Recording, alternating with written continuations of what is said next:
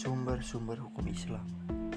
Sebelum membahas mengenai sumber-sumber hukum Islam, tentunya kita harus tahu terlebih dahulu apa sebenarnya hukum Islam itu.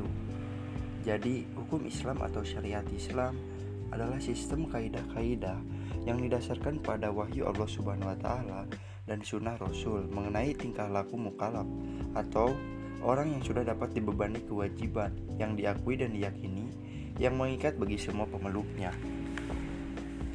Lalu, sebenarnya apa saja yang termasuk sumber-sumber hukum Islam? Yang pertama dan yang paling utama tentu Al-Quran. Mengapa Al-Quran? Karena Al-Quran adalah firman Allah Subhanahu wa Ta'ala yang tiada tandingannya, diturunkan kepada Nabi Muhammad SAW, penutup para nabi dan rasul, dengan perantaraan malaikat Jibril alaihissalam dan ditulis pada mushaf-mushaf yang kemudian disampaikan kepada kita secara mutawatir.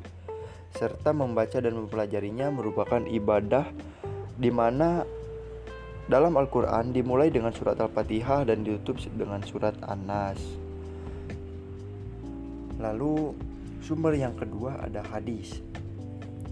Kata hadis secara lugawi atau etimologis berarti baru Menurut sebagian ulama, kata hadis berarti baru ini sebagai lawan dari kata kodim atau terdahulu.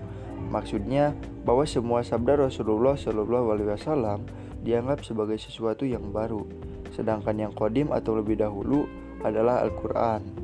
Adapun secara terminologis, hadis didefinisikan sebagai suatu perkataan, perbuatan dan pengakuan, persetujuan atau ketetapan yang disandarkan kepada Rasulullah Shallallahu Alaihi Wasallam.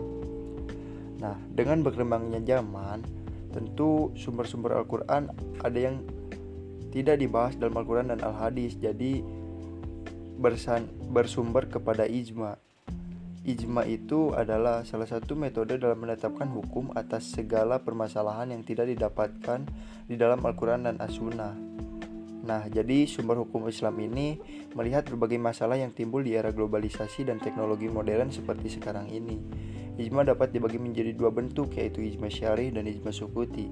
Ijma syari sendiri adalah kesepakatan mujtahid baik melalui pendapat maupun perbuatan terhadap hukum masalah tertentu. Sedangkan ijma syari ini juga sangat langka terjadi bahkan jangankan yang dilakukan dalam suatu majelis, pertemuan tidak dalam forum pun sulit dilakukan. Terima kasih. Wassalamualaikum warahmatullahi wabarakatuh.